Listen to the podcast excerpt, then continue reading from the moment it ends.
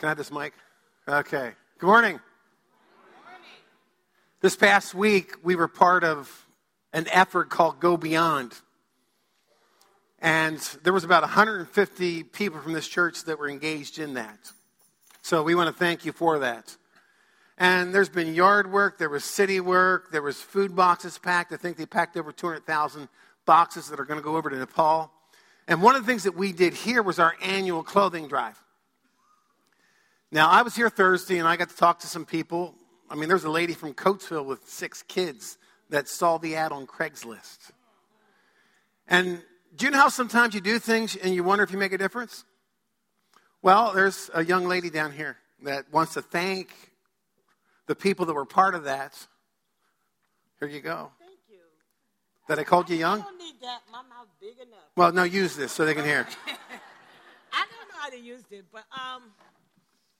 This, this was my first time coming to this thing, right? And at first, I didn't want to come because I had a busy week. But anyway, I want to thank everybody who donated yes.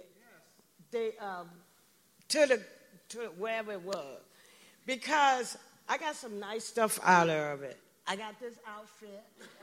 Make me feel like a million bucks. The necklace. I'm a mother. But... I got a lot of stuff out of there, and um, for my mom, too, because she loves costume, costume jewelry. And she said, thank you very much. Okay, you're welcome. Yeah, my sister.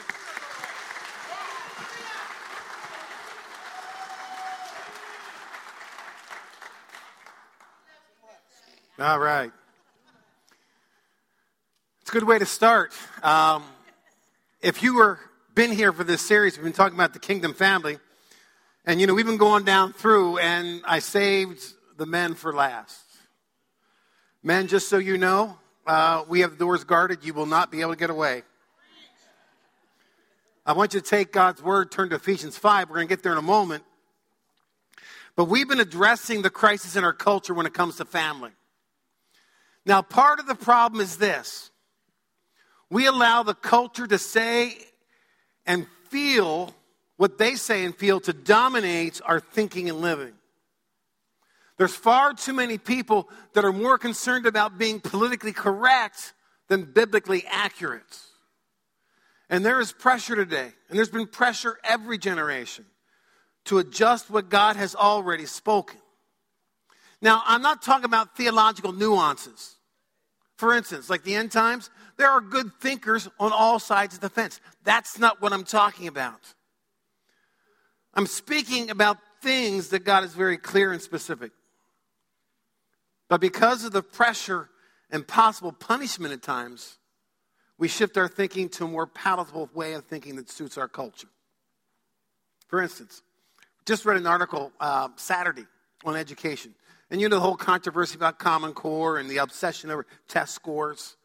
And they're saying that somehow this will allow kids to be more ready for college and their careers. But some research they've done over the last two decades, what they discovered is four methods that actually do work. They've been proven to be successful. And by successful, it prepares kids for life. Just not college, but how to navigate life itself. Now, the problem with these four methods is they involve the family and moral values. In an article I was reading by John Horvath, here's what he says. The four things they discovered. One is family dinners. Research by Putnam and Adams said, those kids and youths who ate dinner five or more times a week are less likely to do a lot of illegal things. And they higher G P As. And they're more happy and successful in life. That's the first. The second, catch this one, bedtime stories. Research done by Adam Swift says there's a huge advantage in schools, G P A averages in college, for kids whose parents read to them at night. Now, you know what his solution was? He says, parents who read their kids' bedtime stories, you need to stop because you're giving your kids an unfair advantage. I'm like, why don't you say parents who aren't reading their kids' bedtime stories, ramp up? Three, going to church. They discovered that when you take your kids to church, compared to the unchurched, they excel in all levels. Less crime, less getting involved in a lot of illegal stuff. And the fourth was parental involvement. Now, did you notice something about these four methods? They didn't cost the taxpayer a single dime. And we keep saying the way to better education is more money, more money. No, it's a better family. What we discovered is that we are image bearers of God, not our culture. We're called to bring the kingdom of God into our present world. And the family was designed to be an illustration of kingdom living. And what we're going to see this morning is that the man and the wife are an illustration of Christ and his church. But I'm going to begin with the question that I asked last week. Men, you have to ask yourself, am I out of alignment with what God says about who I am? Am I out of alignment? Think about the church for a moment. Are we out of alignment? I mean, Christ is the head. And we're to operate how he thinks, not what we think. But is the church out of alignment? Church today, it's all about being relaxed, convenient, and comfortable. We even call ourselves relevant. What that means is we look and sound cool. We act like everyone in our culture. And we're really careful not to offend people.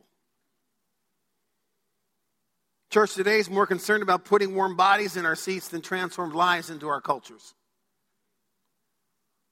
I thought about Go Beyond this past week, and I asked myself, what does it mean to go beyond? Or what does it mean to, to be going beyond, to go beyond? I mean, it's nice to do this for a week, but what does it mean to live a transformed life twenty-four seven in our communities? All the research tells us that Christianity is in decline in America. And what do we keep doing? We keep saping, taking the same drug, and we up the prescription, and we spend a lot of money doing it. What we should be doing is repenting. Now, you know what repenting means? It means a complete change of mind. We should repent of our obsessive entertainment, and it's all about me version of church. And that's what we need to repent of when it comes to our families, because we make it all about us, don't we? We make it about our convenience. We make it about our happiness. We make, I mean, we, the church mimics what we've been doing in the family.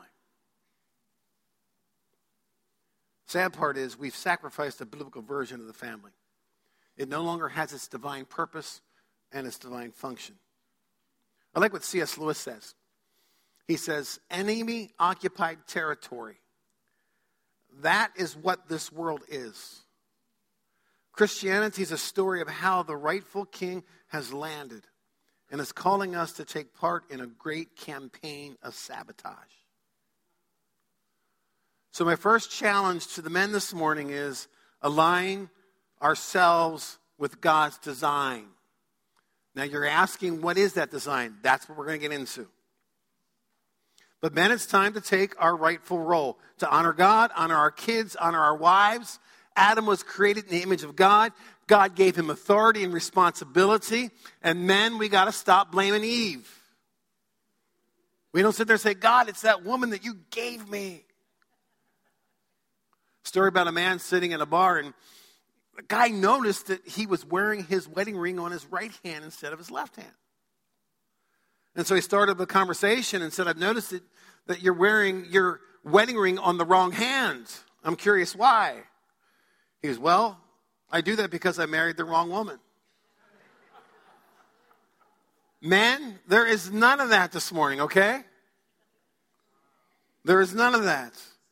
A lot of men think they married the wrong woman. I, I had a friend who was married for over thirty years, and he decided that God told him that he was married to the wrong woman. Of course, it had nothing to do with the other lady he was seeing on the side. I mean, nothing. Men, there's going to be none of that. Now, many of you know I I'm, I like riding motorcycle. And if you didn't know, motorcycles have a very specific design. And because of that design, there are things that I do not do on that motorcycle that violate that would violate the design. For instance, I don't take it down to the Susquehanna River over to Long Level and ride out on the water. It was not made for that. Here's the problem today. There's too many men who's taking their motorcycles and trying to make them into a boat, and they're sinking fast. They're not operating according to design. Now, before I get into this design, let me say something. Your mind might already be going places that are not profitable. You might go to your past. You might go to influences, experiences you had in your life. You might go to the present that you're kind of stuck in some unhealthy addictions. Here's my challenge to you this morning. Start where you are. Don't make excuses. Don't opt out. Don't say, well, you don't understand my situation. Start where you are. Your life was designed to bring glory to God. You are an image bearer of the King. Operate according to your design. So let's look at Ephesians five. Paul's writing to a pagan culture. We've got to understand that marriage in the days of Jesus was very different than it is today. Marriage is a, was primarily a social transaction. Men tried to marry well that would raise their social status. And it's one of the reasons why divorce was so prevalent, because if they found someone else that would take them up a notch, they'd divorce this one and marry up. The women's job in Paul's day was twofold. To link the families, and two, to bear kids. Now, Paul's vision of marriage is shocking. He doesn't say we marry for status or stability. He doesn't say we marry for emotional happiness like we tend to marry today. He says we marry because it's an illustration of Christ's relationship with his church. Now, I want you to remember that this passage, he's talking about the filling of the Spirit. And what he's saying is, this is what it looks like when it comes down to the family. Look at verse twenty-three. For the husband is the head of the wife, even as Christ is the head of the church, his body, and is himself its Savior. The husband is the head of his wife. Now, I, I realize I didn't hear any women amen me on that one. They don't like that. They start thinking all kinds of things, saying, wait a minute. Now, what you don't like is a man who's out of alignment, okay? What you don't like is a man who takes headship, pulls it out of alignment, and it's where abuse and absenteeism and oppression come in. And we misdefine what this means. It means, well, I'm the boss or I'm the dictator, and I'm going to tell everyone what to do. So we have to ask ourselves this question. What does it mean to be the head?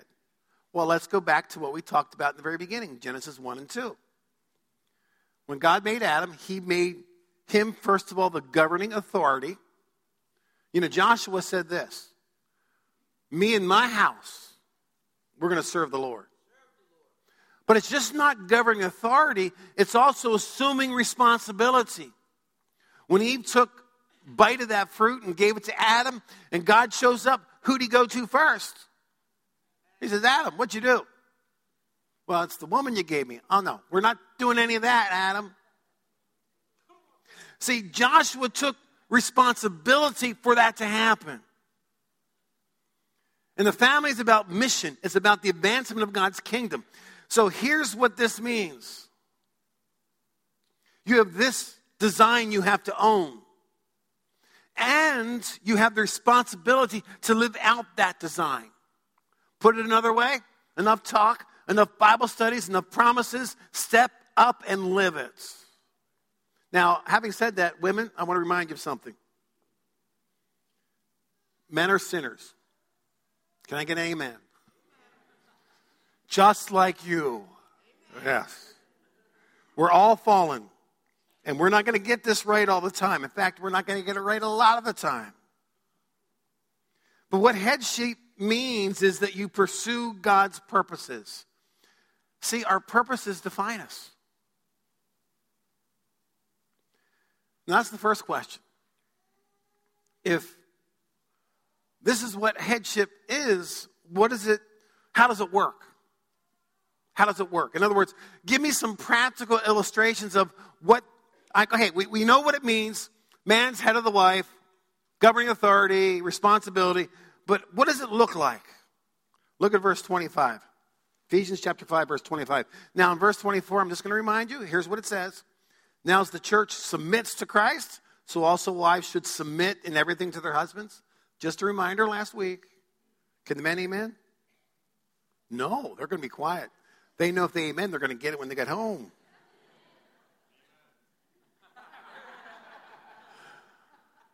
Verse twenty-five, husbands, love your wives as Christ loved the church and gave himself up for her. Let's talk about love. It's a word we throw around without understanding a biblical worldview. We talk about loving our cars, talking about loving our sports, loving our food. Other places, we usually define love as the emotions, how I feel about someone or something. Now, when we talk about love in the context of marriage, here's our first confession. I don't care who you are. I don't care how long you've dated. I don't care how well you think you know each other. We all go into marriage blind. Listen to this quote by Stanley, Stanley Hauerwas. It says, we never know whom we marry. We just think we do. Or even if we first marry the right person, just give it a while and he or she will change. For the nature of marriage means we are not the same person after we entered it. The primary problem is learning to love and care for the stranger whom you find yourself married. Marriage changes us. Having kids changes us. Career switches change us. Age changes us. Here's the first thing we discover about biblical view of love. It's a sacrificial love. That's the only way to navigate the changes.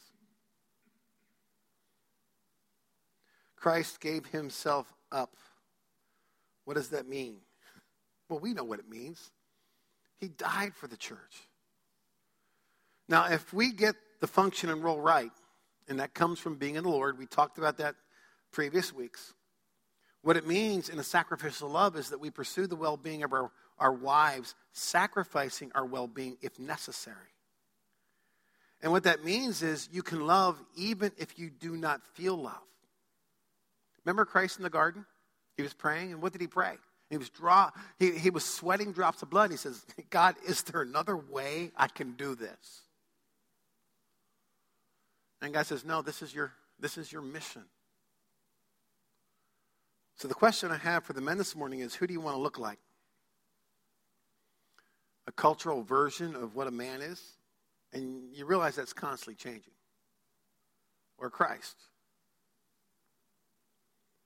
Now let me make this suggestion. If your vision is that of our culture, I want to suggest that your vision is too small.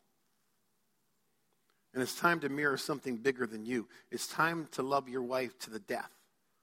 And what that simply means, if you are still alive and breathing, you're not finished loving her. So this headship thing. Have you noticed everybody wants the authority, but no one wants the responsibility? So you're responsible to love sacrificially. You know, Jacob worked for Rachel for fourteen years. He had to prove it. He had to show it. He had to deliver it. He had to demonstrate it. And we are called to live for the well-being of our wives. Now, having said that, it's not her version of well-being. It goes back to God's design. It's not say, hey, you know what, Adam, take the, t- take this fruit over here. That's where the man says, you know what, that's not part of God's design. We're not going to do that.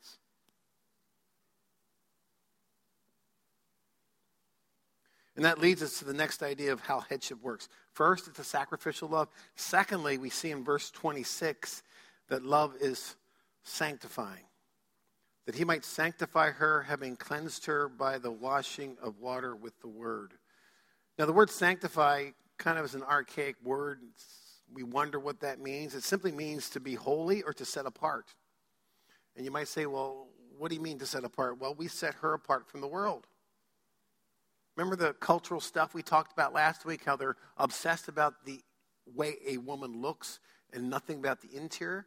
Well, we set her apart and help her realize the beauty that God has in her. We set her apart from sin. You know, we don't bring sin into the house. We don't allow her to bring sin into the house. We set her apart from all the lies and the idols of our world. We set her apart from the kingdom of this world to the kingdom of God. And if you're going to sanctify her, guess what?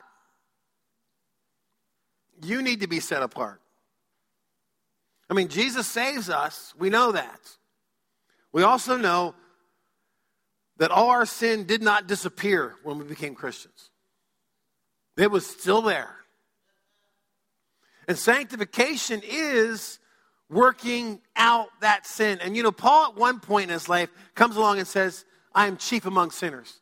Now I know a lot of people say that he thinks about his past and realizes he persecuted the church, and that's why he said that. No, I don't think that's why he said that. First of all, it's written in the present, not the past. He didn't say, I was chief among sinners. He said, I am chief among sinners. As we grow in Christ, what happens? He makes our minds and our hearts more sensitive.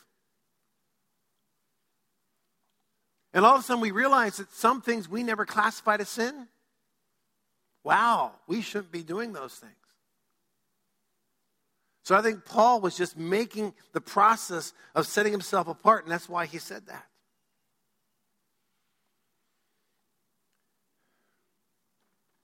Another way of saying this is just because she married you doesn't mean that she will instantly be transformed into the wife that you want or that God wants. You may have tried to rescue her, to save her, but your wife is a work in progress just like you. And when you married her, all that stuff she hid from you, you realize she was hiding from herself. And when we hide things from other people, we're really hiding them from ourselves.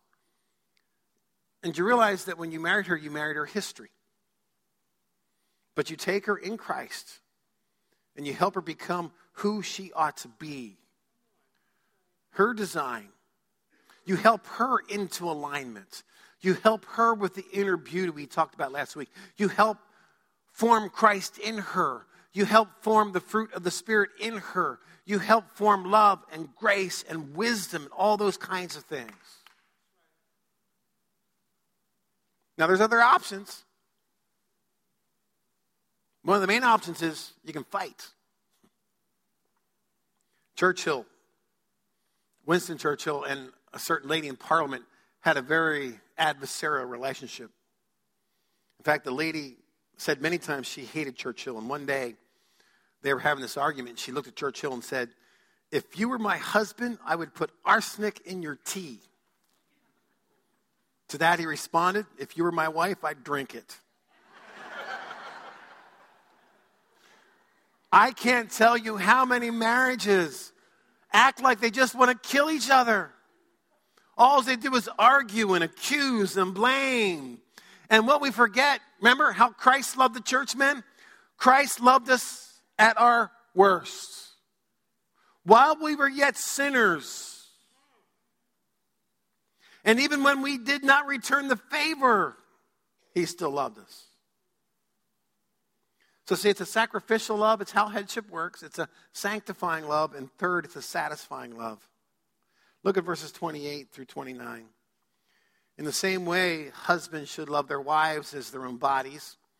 He who loves his wife loves himself, for no one ever hated his own flesh, but nourishes and cherishes it, just as Christ does the church. Now, what this is talking about is the health of our bodies. And the health of our bodies is fundamental to everything we do. Good health is fundamental to happiness. If you ignore your health, your body breaks down and it gets involved in pain. But here's what this looks like. Let's say you're going to put your happiness ahead of your health. And you define happiness as making a boatload of money. And so you work long hours, you ignore your health, you don't exercise, you don't eat right, you don't get enough sleep. And one day you have a heart attack and you can't even enjoy the very thing you thought would bring you happiness. And so what this means is, men, live with your wife in healthy ways, just as Christ does the church. I mean, Christ lives with us in healthy ways. But if you determine to run your marriage your way, you will be in a lot of trouble. Judges, the book of Judges, complete chaos. When you read the book, you want to close it because we don't like the stories that are in there. They're absolutely horrible. But there's two key phrases, one at the beginning of the book, one at the end. It says this, and everyone did what was right in their own eyes. That's American culture today. And certain groups are trying to push what they want and what is right in their own eyes down the throats of everybody else. And look at the chaos we have. But I see that in our homes. It's a consequence I see in our churches. And I'll say it again. Just look at what we get offended over. And that will reveal our hearts. Now, going back to the whole illustration about Christ and the church. God wants us to have a healthy body life. What that means is diverse parts. We know those passages of Scripture where it says, you know, some are hands, some are feet, some are toes, some are fingers, some are internal organs you can't see that are absolutely necessary. Some are external things. We all know that without the diversity of the working in a unified way, we're going to be unhealthy. And the analogy is so simple and clear. And yet so often we default to our preferences and image. But so it is with men, ladies. All men are diverse. You don't get to pick and choose and say, I'd like a little bit of this one, a little bit of that one, a little bit of this one, and put them all together to get what you want. They got to operate according to the design that God has made them. And each one is important in terms of the image of God. And men, so it is with ladies. You know, our culture keeps redefining what beauty is. But God's word's always consistent. And the only makeover anyone needs is a Christ makeover. So your job, men, you're the head. You have the authority and responsibility to sacrificially set them apart and nourish and cherish them into becoming what God has designed them to be. So the headship thing is love. It's sanct- it's sacrificial, it's sanctifying, it's satisfying. Now, we all know that there are bad things that harm our wives and kids. We go down through the list. Between drugs, too much drinking, pornography. Had a man in a Bible study this past week who had a history of that, said, you know, what we fail to understand is that pornography emasculates men. And the tragedy is today because we want women to act like men and men to act like women.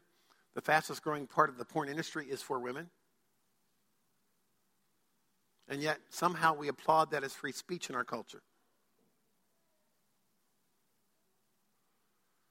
Bad things happen that harm our wives' affairs. So often I hear a lot of men said, well, I, I never did anything. Listen, emotional affairs are equally, if not more, damaging than physical affairs. I can't tell you how many women said, you know, I, I kind of just wish they would have slept with him and that's it. Been a sex thing. Man, when you give your heart to another woman, when you start talking to another woman about things you should talk to your own wife about, you are in danger. We're going to have none of that.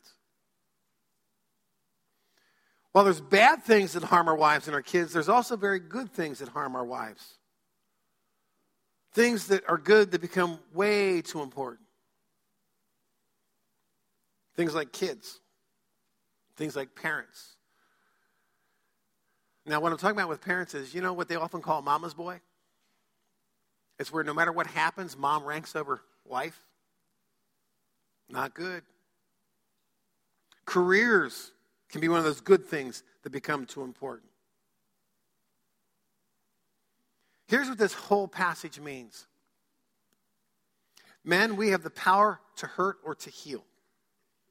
Think about Christ and the church. This is the analogy.